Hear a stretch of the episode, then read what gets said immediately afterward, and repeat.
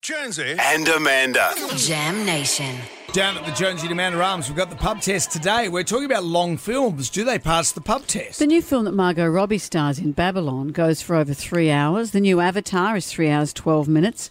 Are films getting too long, or do you like them long? I saw a whole Twitter thread with people saying 75 minutes tops, that'll do me. But hmm. sometimes we're watching these films at home now. And does that make the long film better or worse? I don't know. What was the Batman? And had Christian Bale as Batman, and then we saw the rise of Harvey Dent. You know, because he becomes Two Face. Sorry, let me just see who you might be talking to because it's certainly not me. Ryan. Yeah, it's called The Dark Knight. So the Dark Knight, when that came on, you know, I thought, hang on, they're starting this character of Harvey Dent now as Two Face already. Shouldn't that be another sequel?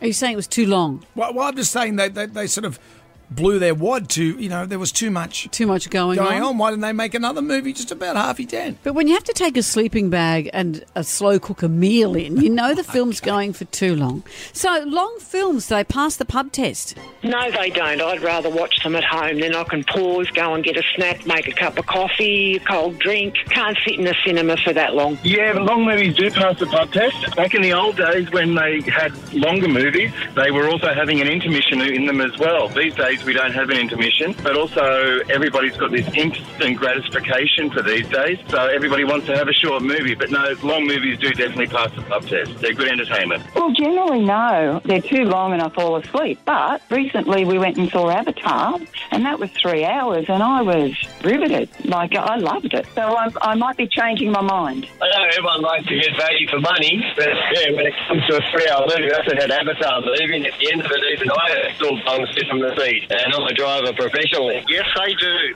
There's always the movie where you're really enjoying it, it doesn't go long enough, and you always wish it goes longer. So, long movie, you can always enjoy it. If it's a long movie and you don't enjoy it, you can always walk out. But it'll either always be long enough or not long enough.